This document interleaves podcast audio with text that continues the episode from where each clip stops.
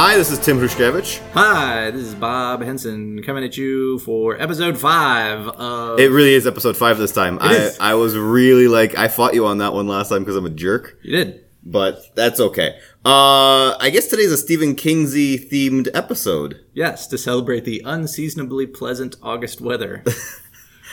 I my big goal this summer was to read classy books, to read fancy, fancy books to make me a better English teacher. Failed. And then the Dark Tower movie announced that it was going to be a sequel to all the books. So I said I have to read like 5,000 pages in a summer and just exclusively Stephen King. And then you added on, well, you Salem's also, ha- you also have to read Salem's Lot. Well, you do, You do. And from where I'm at right now, I kind of get it. right? But, um, so I read You're Salem. welcome. I read Salem's Lot and, uh, you love Salem's Lot. This is one of your favorite Stephen Kings. I think this might be my favorite.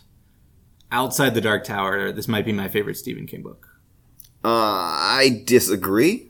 I, I don't even know which my favorite Stephen King book is. Oh, no, I do. 112263 is my favorite Stephen King book. I have not read that. It's contemporary and it's also way less horror. So I guess it's kind of a cheat. It's kind of like saying The Shawshank Redemption is your favorite Stephen King. Yeah, well, everyone loves The I'm Shawshank. sure the movie's great. I'm sure it's a fine short story. I, I like the movie. I think everyone loves the movie a lot. Same thing with Green Mile, where they're kind of, they feel Stephen Kingsy in certain moments, but they are much more wide appeal. But again, Stephen King is fairly wide appeal as is. But you love you love Salem's Lot. What I what love Salem's Lot. What makes Salem's Lot like maybe your favorite Stephen King book? So Salem's Lot is a classic, classic vampire story. It is very yeah. And one, I love vampires. And two, I love even more morally uncomplicated vampires. okay. There is no redeeming vampire in that book. There is no uh, There's no angel there's or no spike. Angel, there's no Edward, there's no is Tom Cruise Lestat in Interview with a Vampire? Yes, he Okay. is. I saw the movie. I I also I, I we actually own uh, the Barnes and Noble Super Edition of Of the f- book? of the Vampire Chronicles. Like it was like this big fancy edition. Really? It was very cheap. It, let's let's put that out there. And, I, and my I kind of want to borrow that, but now's not the time. okay, it's it's again if you're looking for morally complicated vampires, Right, right, that might not be your call. That's true. Uh, okay, go on with you with you. So I love good, straight, evil vampires and people who have to fight them.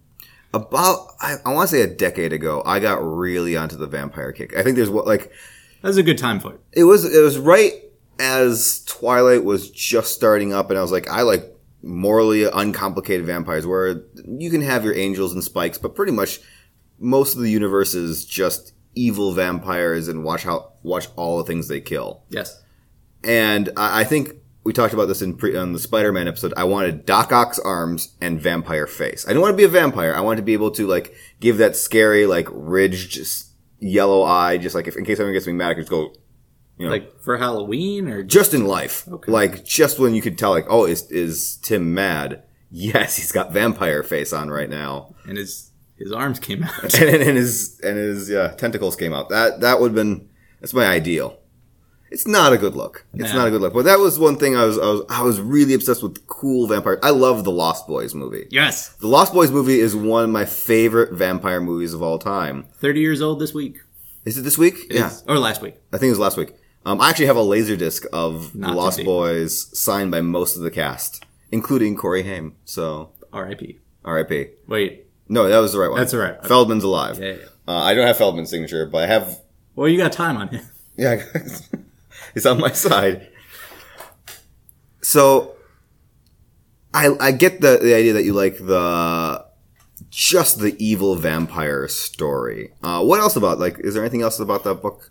Um, it reads as pretty dated now. It is, and it, he treats the '70s as contemporary. Like this is like he doesn't like he doesn't point out the year often, but he doesn't do like he doesn't make it feel like it's set in the '70s too hard. Right.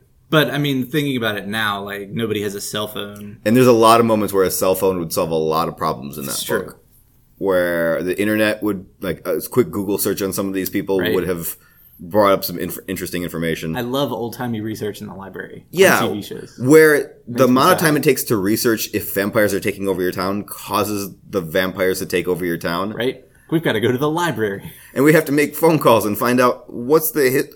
The the premise of the book is that this author is researching this house that has this. A Stephen King book about an author. Yeah, there's.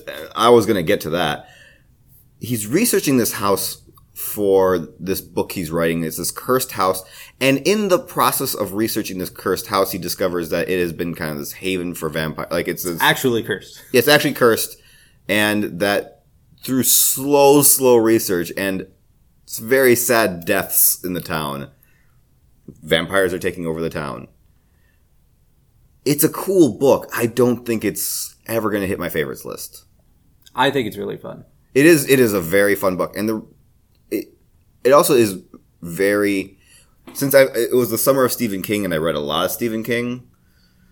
He falls back onto a lot of old.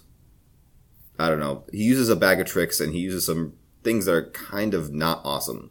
And I think the biggest problem I have with it is he's got that wunderkind kind of thing that that's not the use of right use the word uh, he's got that uh, magic child character like danny in the shining only it's the worst example of the magic child character i think i've read of his where stephen king tends to do this he doesn't want to kill off kids unless it's a minor kid character because one of the main vampires is a kid in the book uh, Spoilers. yeah, let's, let's establish. Uh, this is gonna get pretty spoiler heavy because we're gonna be talking about the Dark Tower later on too. So let's Go read the book, kid. It's go great. read the books.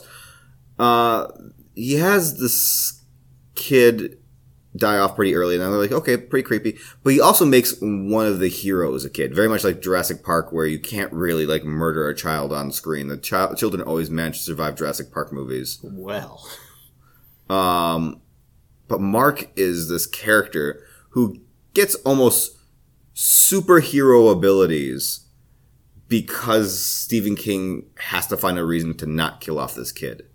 And do you want to talk about Mark at all?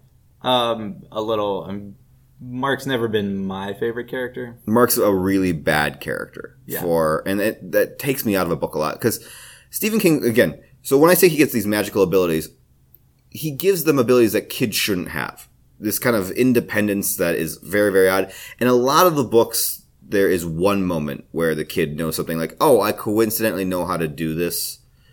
There are two, and two is just too many. Or the kid shouldn't know how to do that, and then there's this backstory of like why the kid knows this exact moment, but it's always after the fact. Like in this one, Mark knows how to be a master escapist, like Houdini, because he read a book on Houdini. Houdini, like he's tied up at one point, But who didn't read a book about Houdini when they were eight? But he even establishes that Houdini practiced all these things for years before he got really good at it, and master escapists need to slowly practice this over time.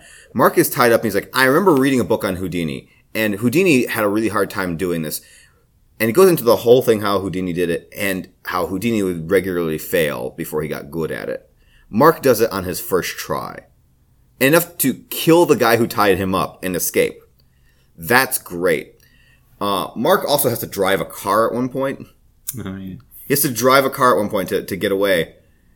And there's this weird moment where it's like his dad gives him this whole rhyme scheme and this like mnemonic to help him remember how to properly handle a car. Which is odd because like Mark is supposed to be like 10 or 12. Yeah, but they live in a pretty rural area where it would be. But Mark memorizes the whole long speech on how to drive. Like it's not this like one line thing like turn the key, put it in brake. I have no idea. Like it's just nothing like that. It's it's this long, long speech, and he remembers every word of it. He's like, remember when pressing on the brake, treat like there's a grapefruit between your f- no, treat it treat it like there's an egg between the brake and your foot. I'm like, that's a weirdly specific thing to remember. It's good advice. It is great advice, but if you give him a list of things and he just remembers the whole thing verbatim, I have a problem with that. So Mark is a problem character. I do like this about Salem's Lot, and this is real spoilery. It doesn't really solve the problem at the end. No, they just leave. They leave. I mean, they come. They do come they back leave. in the epilogue, and they do take care of some of the problem. right. But they acknowledge that two guy, a, a- an adult and a kid against the world isn't going to do a thing against a town of vampire. hands. Yeah. Because I was thinking the entire time, you should just burn the whole town down when the sun is up. Because it's an abandoned town. Like the book, and by this is not spoilery because the book starts off by saying Salem's Lot was a ghost town, what and how ghost towns begin. So it does spoil Right. The opening is it is very bookended by the premise that Salem's Lot will be abandoned by the end of the book. I was like, shouldn't you just burn down the entire town? I mean, that takes a long time. But, But you could do it. you could do it. Like you set your the building's got to be close enough. It's been neglected for a year. I'm pretty sure you could burn down a town if you got up real early and and, and got to burning. Time for burning. Time for burning. Like you, and they they start doing that a little bit. But I was like, you could you could have gone to town on this whole burning thing. So that's one of my favorite things about the book is the pacing of the book Okay. because I feel like it's a very slow burn until all of a sudden it's not. There's a tipping point in there somewhere, and it's about two thirds through where it's mm-hmm. like all of a sudden you realize the whole town is full of vampires. The the the horror is element is actually pretty minor in it. It's a lot of like Oh, it's not scary, yeah. it's not scary. I like it. Have you seen the movie? Because I haven't seen the movie. I know there's like a 78 miniseries with Rob Lowe. No, that's not what I'm talking about. That wasn't 78. That was pretty recently. There's a I thought it was old. there's a movie, and I googled the movie, and the movie looks verbatim hmm. to the book. Like I just watched the trailer, I was like that's that scene, that's that scene, that's that scene. Although it might be a bit too accurate for the 70s because it's got that 70s budget look to it, where it's just every scene was accurate. I didn't want to watch the movie. Sure. Is that a good segue to move into the big adaptation of Stephen King's work that we want to talk about this week? Before we even started this podcast, uh, I found out Mr. Henson was really into the Dark Tower series. I had read book one over a vacation a year ago, and just like it was my travel book. I really, I've always heard that like the Dark Tower is a cool epic series. That if you really want to do this long, long epic, do the Dark Tower books.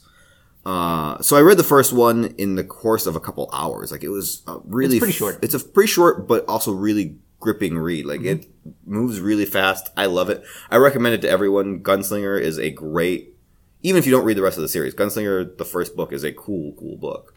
But you probably will. You probably will read the rest of the series, hopefully. And then they announced there's going to be a movie. And I said, "Oh boy, you know, I could, I'll, I'll be just in time. I'll get, at least get the basic premise of the movie, and especially if I, I thought it was going to be one to one. It was going to be Gunslinger, the first book, and then there's going to be a Gunslinger, the movie, and they're going to do like Lord of the Rings, where they just slowly re- unveil these over time. That didn't happen. Right. So we saw the 95 minute adaptation of The Dark Tower. And the Dark Tower is, I think, again, I think I just said this, 5,000 some pages. It's a very It's a lot. long series. It's, I mean, it's eight novels and it's eight big novels. After the first one, they just sort of balloon. In Like. Harry Potter, they get longer and Yeah, longer. yeah, yeah. Uh, Song of Susanna, which is book six, is a dip in length. It's, it's probably like 400 pages, but the other ones are 700 pages. I read them all electronically, so it's hard to remember. Yeah, looking at them on the shelf, you just see this like thin But book, thicker book, doorstops. thicker book. Yeah, they are very big books. And the cool thing I like about Dark Tower, at least so far, mom, um, I finished book four. Have you started book five? No, I'm intentionally taking a break. I said the movie kind of like gave me a sour taste in my mouth. I'm going to take a break. I'm going to read some stuff that I've been putting on hold. And the the page length, unlike, uh, and I'm sorry, Harry Potter fans are going to instantly turn this off. The Harry Potter books get longer, but don't have more content necessarily. They're about the same amount of storytelling per book. Oh, snap. I know. It's, I'm sorry. There's a lot of Harry studying for not studying for tests that he should be, and questioning relationships he has in Yeah, those you books. hear that, kids? Get to work. So yeah. So Dark Tower throws everything at the wall. They are crazy, crazy books where the page length is wow, every couple pages something absolutely bizarre happens. Buckle up. Yeah, buckle up. You are not going to get a break. No, I'm saying that to you for the last three books. Oh, because it gets even weirder. Like, yeah, from where you are, it doesn't ever really let up. And that's what I love about the books. The books are there's there's not a lot of filler in these books. There's No, there's not. it's things are happening and these things are going to constantly affect the world they're in. Sometimes they don't always tie up. I, I so maybe I'm wrong. Uh, again, we're going to spoiler stuff. Book three starts off with a cyborg bear, and A 30 foot tall cyborg bear. 30 foot tall cyborg bear. Um, right now, I just finished book four, and it ends with this weird Wizard of Oz reference where all the characters get ruby slippers and they have to talk to a wizard in an emerald city. This, it gets really odd. And these things don't necessarily tie back, but they definitely change the characters for the most part. So I'm going to tell you, book five draws from Harry Potter, Marvel Comics. Harry Potter. co- So me making Star fun, Wars. me making fun of Harry Potter is actually going to come back and bite Will me. work in universe. S- Does Harry Potter exist in the Dark Tower universe? I'm not going to spoil it that much, but I will say that it's great because all the characters are from different time periods. There's a character from 1967, 1977, and 1987. So when they run across stuff from Harry Potter, none of them know what it is because they're not to that. So they yet. just think that's a. they're like, "What is Harry Potter?" so it's it's. It these are- absurd. And so what I love about these books is they get so. I've never read a book series that's just so crazy because it starts off with. You read Stephen King's forewords; they're very very short usually, and he's talking about this epic. He, he's writing, and again, I think we talked about this on another another podcast. He's writing about this poem that has always influenced him. And it's this noble quest to write this epic story from this poem's perspective. And then he just abandons all pretense of classiness and just says, you know, it would be real fun. Cyborg bears. I mean, I feel like the Dark Tower is a thing that defies genre. It starts as a western, A Western fantasy, Western fantasy, because it western does fantasy, and then and then gets more sci-fi. an action like it. But the and book four is a full on romance. Book four Yeah. is a full on like, Book four is almost a straight western too. and book four is you. It's your favorite in the series. I just finished book four. I Yeah. think book four is my least favorite because it's not crazy. Um, but it's also this. It takes a moment to breathe out and say, like, listen, people have real relationships in this world. Let's just, let's show the most important relationship for our protagonist. And I like the world building that book four does. Book four is a flashback, so it's a lot about the world And considering that Roland comes from. considering that Roland's world affects the story so much, I can see why that's important because they don't spend a lot of time in Roland's world. Right. Other than that, Yeah, the, the don't rules of Roland's world affect what they do, but you don't spend a lot of time in Midworld. Like it's just kind of this background that you know is there. right. So let's talk about how the movie broke our heads a little bit. Okay, so what sounds like it should be the first, or what sounds like should draw very heavily from the first book. Mhm. The movie draws from the series as a whole. And I think that was a poor choice. There's one thing that Sony, and I'm going to keep on saying the word Sony because I'm very mad. At, this, this, this, like we talked about with Spider-Man, this feels like a very corporate movie. Sony came out and said at one point, and I think this the director kind of said this too. This is actually a sequel to the Dark Tower books. Good for you. It's not really. It does. You don't need to know that it's a sequel. It's a hundred percent a really bad adaptation of seven Yeah. novels. Not eight, because eight. There's one book that's all. Eight doesn't count. Eight's another flashback story, and it was written later. So Yeah. I've actually never read the eighth book. I'm sure it's fine. So it's just this really, really condensed version of a lot of pages.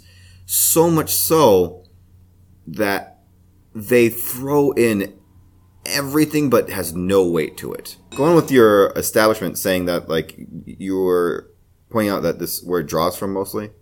Yeah, right. So all the reporting about the movie said that it was going to draw from the first and third books. That's really weird because there's very little from that. Which, yeah. So one, there's not very much, but in the first, really, the first one, two, three books in the series are about Roland building his what he calls his quartet, his party of adventurers to go find the tower. Mark Wahlberg fans his entourage. Yes. Uh, there's none of that in the book. Uh, and instead, the only extra character beyond Roland that we get is uh, the kid Jake. Now, in the books, Jake is 10. Yeah, Uh, in the movie, they've aged him up to 14 or 15. 15, um, which is an interesting choice. It's not what I would have necessarily done because part of it is that part of Jake's arc is to see Roland as a father figure. Yeah. Also, th- we might sound kind of nitpicky because it seems like we're just arguing book versus movie. Um, because again, a movie is a movie, a book's a book, and you can do very different things in each, and that's fine. But these are kind of fundamental beats that they kind of screw up. This is Yeah. big ideas that are, are really, really messy in the book. Okay, so then let's let's take the movie as it is and say it's not a good movie. It's not a good movie at all. So, like, moves too quickly. uh, uh, solid adaptations can completely deviate from the from the book. I don't mind that at all. I think like Jurassic Park really kind of deviates from a lot of things, Yeah. but it's still both are great. Dark Tower is a bad movie and a bad adaptation. Yep. So uh, they they take Jake and they age him up, and I think I kind of get why they want some of the teen demographic. Um, they want Jake to be involved in action sequences, which makes sense because again, Stephen King writes a ten year old who can handle more than he should be able to. Jake's another example of a kid who's far better at handling things than he should be. Okay, so maybe that's let's take a step back and hmm. say maybe that's symptomatic of our generation in general. Sure. One of the things that I like about entertainment from the 70s, 80s, and I guess maybe let's say early 90s is the willingness to put children in danger. Yeah, The Goonies is an example of how old are the kids in The Goonies? Those kids are like 10. 10, 12, maybe. Yeah, and they do, but they're sloppy about it. Like I love the thing I love about the Goonies is they're in an action movie, but they're not good action heroes. Right, they're still children. Yeah. Right, your Goonies, your Stand By Me's, another Stephen King uh, joint. yeah, Uh, and that's one of the things that I liked about last year's Stranger Things on Netflix. where they felt like kids who weren't awesome at what they were dealing with, which made the story so much more interesting because there's not going to be these moments where parkour kind of plays a part. Like there's Right. a part in Goonies where characters fall against the piano that they're not supposed to touch. Right. that's the kind of characters and I think Monster House did the same thing. Like it was an animated feature, but these are all stories where kids aren't going to be great at what they're doing, but through just their sheer willpower manage to survive these horrific Right. moments. And Jake is meant to be one of those characters where his youth and innocence, you want him to succeed, Right. But instead they made him 14 or 15, which makes him kind of like independent and he does there's a parkour scene there's a Right. straight up parkour scene in the in the movie He becomes Peter Parker for a little bit, and that's not. yeah he scales up a building he jumps between buildings he falls off a skyscraper and goes onto a um awning it, it's really it feels very artificial Yeah. so jake's aging and seeing roland as a dad figure is not really sold in this No, you can tell they want to do that. Mhm. I don't think it ever comes off. And again, part of that is the pacing. Part of that is the pacing of trying to get Yeah. so much into a movie. Sony, I, I heard, I read something saying that the director of the movie uh, said that Sony said he couldn't do so much with this film. Like they kept on saying no to a lot of the elements of the film that he wanted to do. Um, maybe it's a little bit of blaming the studio system, but Sony, that seems to be in line with what they tend to do with films nowadays. You don't hear a lot of people talk about how great Sony is to work with. Yeah, um, Basically, no. the studio system has kind of disappeared in the way it used to be like in the 90s and the and the early 2000s studios used to be really in control of all of their properties and that used to cause problems. We we look at batman and robin where warners are trying to stick so much into a film. We talked about spider-man 3 last week um, where again Sony is trying to stick all this stuff in. But ever since like the age of like creator owned content where we have like stuff like louie on fx where like just we're not going to pay you a lot, but you can do whatever you want with it. Like we're not going to oversight this. We'll give you notes, but you can ignore all these notes. Sony is the last holdout on that, where they seem to be really like, you got to make this movie short and you got to make it all the books. We're not going to invest in a whole long franchise, which means Sony's not taking risks. They're going by this old standard of like, we're going to make sure we get the money we want. And if we can get a sequel, we'll get a sequel. Maybe that's that's a good way of thinking about it because my primary criticism, and I think I said this last time, of Amazing Spider-Man 2 was that it felt like a movie from 1996. Yeah. And The Dark Tower kind of feels like that too. I felt like Battlefield Earth to me. Like it felt this. I don't think it was that bad. I didn't see too much of Battlefield Earth. I don't think it's going to be famously bad. I don't think it's going to be famously bad, but I will f- say that it is. Battlefield Earth has has this kind of issue where it is entrenched in this mythos and mythology that that these you going into the movie you have to have a certain understanding of what you're watching. We went into the Dark Tower as you as probably being the most expert I know, and me as a quasi expert. Like I, I know a decent amount of Dark Tower stuff, and I was confused by ex- elements of the movie. I was like, "What is happening right now?" See, I was conflicted because on the one hand, I was happy to see stuff from later books pulled in as if they were going to make a consistent through line. Yeah, no, they they they start off with what you say is book five. I think you said the opening scene, or is it book six? Actually, it's book seven. So Book seven. They use a big chunk of the first half of book seven. As the opening, which is cool if you do it as a tease to say Yeah. like this is where the characters are going to end up. which I thought was going to be great. So the movie starts. There's stuff from book seven. I'm thinking, okay, cool. This is going to be like Lord of the Rings, right? We open on Mount Doom. Now it's going to take us, you know, nine or ten hours for the characters to get there. Mm-mm. But instead, they're there by 88 minutes in. They're there by 88 minutes in, and they hadn't done much to earn it. There's one point I was watching the clock on my phone. I was like, "You- "Listen, I know you're just going to magically get there," and that's exactly what happened. Yep. Um, Literally, they just portal there. Yeah, and the, the thing about the first the f- thing about the first four books is it's all about the journey. It's about being slow walking and running into constant It's Lord of the detours. Rings. Yeah, it's it's things that are constantly getting in your way and ruining your day and how they overcome these constant obstacles. The movie sets up something very overly convenient for a narrative purpose, which is to say that people can just portal everywhere and people know how to how to do it. Which when you have a movie about a journey, It's like they read that thing about Lord of the Rings. It's like, why didn't Gandalf just use the eagles to fly the ring? because it's a boring story. and they're like, all right, no, let's do that. Yeah, it's a boring, boring story, which makes it a much smaller story because it seems like a supervillain with a plan. Like it seems seems like kind of like a really bad Bond movie. Like I have this Yeah. plan to blow up the world using my secret base. Bond has to get to that secret base and blow it up. That's the Dark Tower movie. Yeah. That's really bad. It's not very compelling.